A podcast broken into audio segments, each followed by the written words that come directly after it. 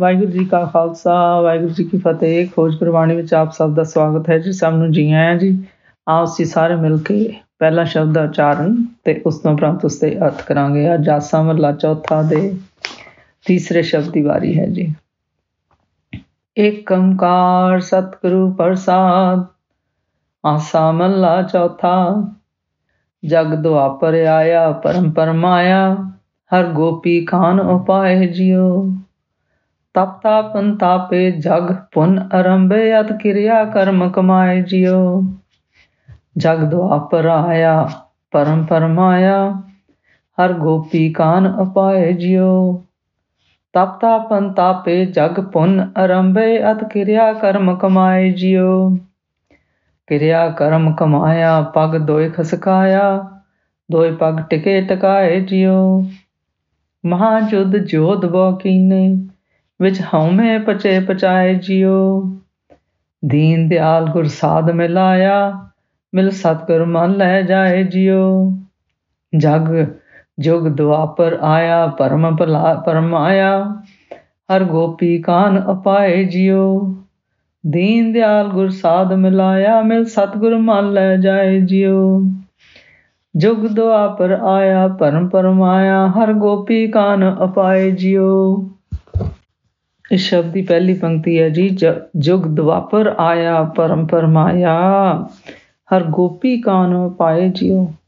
ਗੁਰੂ ਜੀ ਆਖਦੇ ਹਨ, ਜਿਸ ਵੇਲੇ ਦੁਆਪਰ ਜੁਗ ਦਾ ਸਮਾਂ ਆਇਆ ਦੁਆਪਰ ਜੁਗ ਆ ਗਿਆ, ਤਾਂ ਪਰਮਾ ਨੇ ਜੀ ਮਨੁੱਖਾਂ ਦੇ ਮਨ ਨੂੰ ਚਾਰੇ ਪਾਸੇ ਤੋਂ ਪਰਮਾ ਦਿੱਤਾ ਜੀ। ਭਾਵ ਪਰਮ ਭਲੇਖਿਆਂ ਵਿੱਚ ਉਹ ਫਸ ਗਏ ਜੀ। ਫਿਰ ਗੁਰੂ ਜੀ ਆਖਦੇ ਹਨ, ਇਹਨਾਂ ਦਾ ਉਧਾਰ ਕਰਨ ਵਾਸਤੇ ਪਰਮੇਸ਼ਰ ਹਰਨ ਨੇ ਆਪ ਹੀ ਫਿਰ ਗੋਪੀਆਂ ਤੇ ਕਾਮ, ਭਾਵ ਕ੍ਰਿਸ਼ਨ ਜੀ ਨੂੰ ਉਪਾਏ ਭਾਵ ਪੈਦਾ ਕਰ ਦਿੱਤਾ ਜੀ।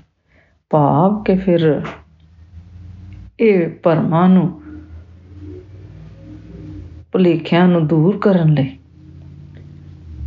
ਕਰਤਾ ਪਰ ਪਰਮੇਸ਼ਰ ਨੇ ਉਹਨਾਂ ਦਾ ਉਧਾਰ ਕਰਨ ਲਈ ਜੀਵਾਂ ਦਾ ਗੋਪੀਆਂ ਤੇ ਕ੍ਰਿਸ਼ਨ ਜੀ ਨੂੰ ਪੈਦਾ ਕਰ ਦਿੱਤਾ ਜੀ। ਅਗਲੀ ਪੰਕਤੀ ਹੈ ਜੀ, ਤਪ ਤਾਪਨ ਤਾਪੇ ਜਗ ਪੁੰਨ ਅਰੰਭੇ ਅਤ ਕਿਰਿਆ ਕਰਮ ਕਮਾਏ ਜਿਓ।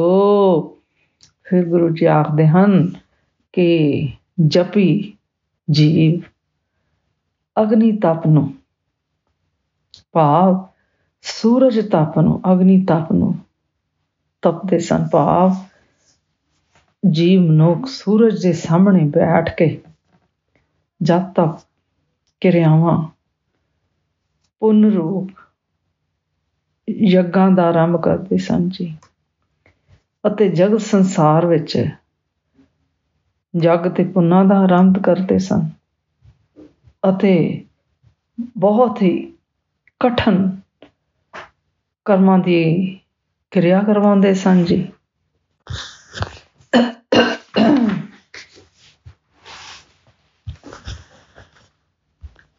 ਅਗਲੀ ਪੰਕਤੀ ਹੈ ਜੀ, ਕਿਰਿਆ ਕਰਮ ਕਮਾਇਆ, ਪਗ ਦੋਇ ਖਿਸਕਾਇਆ। ਦੋਏ ਬਗ ਟਿਕੇ, ਟਕਾਏ ਜਿਉ ਫਿਰ ਗੁਰੂ ਜੀ ਆਖਦੇ ਹਨ, ਜਦੋਂ ਜੀ ਮਨੁੱਖ ਨੇ ਕਰਮਾਂ ਦੀ ਕਿਰਿਆ ਨੂੰ ਕਮਾਇਆ, ਭਾਵ ਕਰਨਾ ਸ਼ੁਰੂ ਕਰ ਦਿੱਤਾ, ਤਾਂ ਜੋ ਸੱਚ, ਜੋ ਧਰਮ ਸੀ, ਜੋ ਸੱਚ ਦਾ ਧਰਮ ਸੀ, ਉਹ ਦੋ ਪੈਰ ਉਸ ਦੇ ਦੋ ਪੈਰ, ਸੱਤ ਤੇ ਜਗ ਖਿਸ ਗਏ ਜੀ। ਹੁਣ ਦੁਆਪਰ ਯੁਗ ਵਿੱਚ ਧਰਮ ਜੋ ਸੀ, ਉਹ ਗੁਰਸ਼ਬਦ ਗੁਰਬਾਣੀ ਨਾਮ, ਦਾਨ, ਰੂਪ ਦੋ ਪੈਰਾਂ ਉੱਤੇ ਆ ਗਿਆ ਜੀ। ਇਹ ਦੁਆਪਰ ਯੁਗ ਵਿੱਚ ਗੁਰੂ ਜੀ ਆਖਦੇ ਹਨ ਕਿ ਤਿੰਨਾਂ ਪੈਰਾਂ ਤੋਂ ਦੋ ਪੈਰਾਂ ਤੇ ਆ ਗਿਆ। ਇੰਨਾ ਇਸ ਯੁਗ ਵਿੱਚ ਹੋਇਆ ਜੀ। ਅਗਲੀ ਪੰਕਤੀ ਹੈ ਜੀ ਮਹਾ ਜੁਦ ਜੋਦ ਬੋ ਕੀਨੇ ਵਿੱਚ ਹਉਮੈ ਪਚੇ ਪਚਾਏ ਜਿਓ ਗੁਰੂ ਜੀ ਆਖਦੇ ਹਨ ਇਸ ਯੁਗ ਵਿੱਚ ਬਹੁਤੇ ਯੋਧਿਆਂ ਨੇ ਮਹਾ ਬੜੇ ਭਾਰੇ ਜੰਗ ਲੜਾਈਆਂ ਕੀਤੀਆਂ ਜੀ। ਅਤੇ ਉਸ ਕਰਕੇ ਹਉਮੈ ਦੇ ਵਿੱਚ ਹੀ ਉਹ ਹੋਰਨਾਂ ਨੂੰ ਵੀ ਆਪਣੇ ਨਾਲ ਹੀ ਪਹੁੰਚਾਉਂਦੇ ਪਹੁੰਚਾਉਂਦੇ ਸਨ ਜੀ। ਪਚਾਏ ਜਿਓ ਪਚੇ ਪਚਾਏ ਜਿਓ ਭਾਵ ਹੋਰਨਾਂ ਨੂੰ ਵੀ ਨਾਲ ਲਾਉਂਦੇ ਸਨ ਜੀ। ਅਗਲੀ ਪੰਕਤੀ ਹੈ ਜੀ, ਦੀਨ ਦਿਆਲ ਗੁਰਸਾਦ ਮਿਲਾਇਆ, ਬਿਲ ਸਤਗੁਰ ਮਾਲੇ ਲਾਏ ਜਿਓ ਗੁਰੂ ਜੀ ਆਖਦੇ ਹਨ, ਜਿਸ ਵੇਲੇ ਦੀਨ ਦਿਆਲ ਪਰਮੇਸ਼ਰ ਨੇ ਸਾਧ ਮਿਲਾਇਆ ਗੁਰਸਾਦ ਮਿਲਾਇਆ। ਉਹ ਗੁਰਸਾਦ ਕੀ ਹੈ ਜੀ? ਗੁਰ ਸਿੱਖਿਆ ਗੁਰ ਉਪਦੇਸ਼ ਸ਼੍ਰੇਸ਼ਟ ਗੁਰੂ ਰੂਪ ਗੁਰ ਸ਼ਬਦ ਗੁਰਬਾਣੀ ਨਾਮ ਨਾਲ ਮਿਲਾਇਆ ਜੀ। ਤਾਂ ਸਤਿਗੁਰੂ ਰੂਪ ਗੁਰ ਸ਼ਬਦ ਗੁਰਬਾਣੀ ਨਾਮ ਮਿਲਨ ਕਰਕੇ ਉੱਤਮ ਜੀਵਾਂ ਮਨੁੱਖ ਦੀ ਮਹਿਲ ਲੈ ਗਏ ਜੀ। ਅਖੀਰਲੀ ਪੰਕਤੀ ਹੈ ਜੀ, ਜੁਗ ਦੁਆਪਰ ਆਇਆ ਪਰਮ ਪਰਮਾਇਆ। ਹਰ ਗੋਪੀ ਕਾਨੋ ਪਾਏ ਜਿਓ ਗੁਰੂ ਜੀ ਆਖਦੇ ਹਨ ਜਿਸ ਵੇਲੇ ਦੁਆਪਰ ਜੁਗ ਆਇਆ ਦਾ ਤਾਂ ਸਮਾਂ ਆਇਆ। ਤਾਂ ਪਰਮਾ ਭਲੇਖਿਆਂ ਦੇ ਵਿੱਚ ਜੀਵ ਨੂੰ ਪਰਮਾ ਦਿੱਤਾ ਜੀ। ਤੇ ਪਰਮੇਸ਼ਰ ਹਰ ਨੇ ਉਹਨਾਂ ਦਾ ਉਧਾਰ ਕਰਨ ਵਾਸਤੇ ਕ੍ਰਿਸ਼ਨ ਜੀ ਨੂੰ ਤੇ ਗੋਪੀਆਂ ਪੈਦਾ ਕਰ ਦਿੱਤੀਆਂ ਜੀ। ਇਸ ਸ਼ਬਦ ਦਾ ਸਾਰ ਇਸ ਤਰ੍ਹਾਂ ਕਰੀਏ ਜੀ। ਗੁਰੂ ਜੀ ਆਖਦੇ ਹਨ, ਜਦੋਂ ਦੁਆਪਰ ਯੁਗ ਆਇਆ, ਤਾਂ ਉਸ ਕਰਤਾ ਪੁਰਖ ਪਰਮੇਸ਼ਰ ਨੇ ਸਭਨਾਂ ਨੂੰ ਪਰਮਾ ਭਲੇਖਿਆਂ ਵਿੱਚ ਪਰਮਾ ਦਿੱਤਾ ਜੀ। ਅਤੇ ਫਿਰ ਪਰਮੇਸ਼ਰ ਨੇ ਗੋਪੀ ਅਤੇ ਕ੍ਰਿਸ਼ਨ ਜੀ ਨੂੰ ਉਹਨਾਂ ਦਾ ਉਧਾਰ ਕਰਨ ਲਈ ਪੈਦਾ ਕਰ ਦਿੱਤਾ ਜੀ। ਫਿਰ ਗੁਰੂ ਜੀ ਆਖਦੇ ਹਨ, ਲੋਕੀ ਤਪ ਕਰਨ ਲੱਗ ਗਏ, ਜਗ ਅਤੇ ਪੁੰਨ ਕਰਮਕਾਂਡ ਕਰਨੇ ਸ਼ੁਰੂ ਕਰ ਦਿੱਤੇ ਜੀ। ਅਤੇ ਬਹੁਤੇ ਹੀ ਲੋਭ ਕਰਿਆ ਅਤੇ ਕਰਮ ਕਮਾਉਣ ਲੱਗ ਪਏ ਜੀ। ਫਿਰ ਗੁਰੂ ਜੀ ਆਖਦੇ ਹਨ, ਜਦੋਂ ਜੀ, ਜਦੋਂ ਲੋਕੀ ਇਹ ਕਰਮਾਂ ਦੀ ਕਿਰਿਆ ਕਮਾਉਣ ਲੱਗ ਪਏ ਜੀ, ਤਾਂ ਪਰਮੇਸ਼ਰ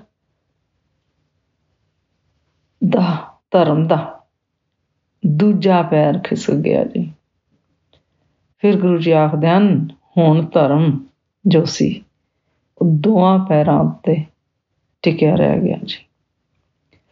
ਫਿਰ ਗੁਰੂ ਜੀ ਆਖਦੇ ਹਨ ਜੋਧਿਆਂ ਨੇ ਇਸ ਯੁੱਗ ਵਿੱਚ ਬਹੁਤ ਜੁੱਧ ਕੀਤੇ ਜੀ ਅਤੇ ਜੋਧੇ ਹਉਮੈ ਵਿੱਚ, ਉਸ ਹਉਮੈ ਵਿੱਚ ਹੀ ਗਲਦੇ ਸੜਦੇ ਰਹਿੰਦੇ ਸਨ ਜੀ। ਫਿਰ ਗੁਰੂ ਜੀ ਆਖਦੇ ਹਨ, ਦੀਨਾ ਉਤੇ ਦਇਆ ਕਰਨ ਵਾਲੇ ਪਰਮੇਸ਼ਰ ਨੇ।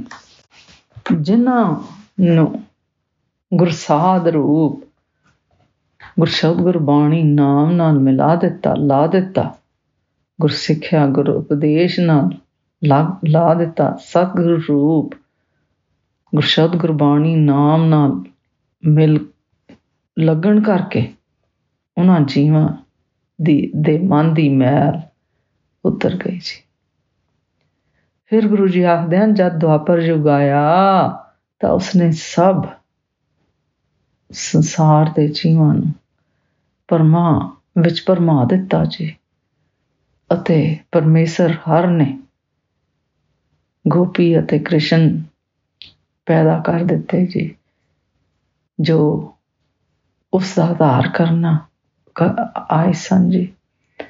ਅੱਜ ਦਾ ਵਿਚਾਰ ਕਰਦੇ ਹਾਂ। ਮੇਰੇ ਕੋਲ ਅਨੇਕਾਂ ਭੁੱਲਾਂ ਹੋਈਆਂ ਹੋਣਗੀਆਂ।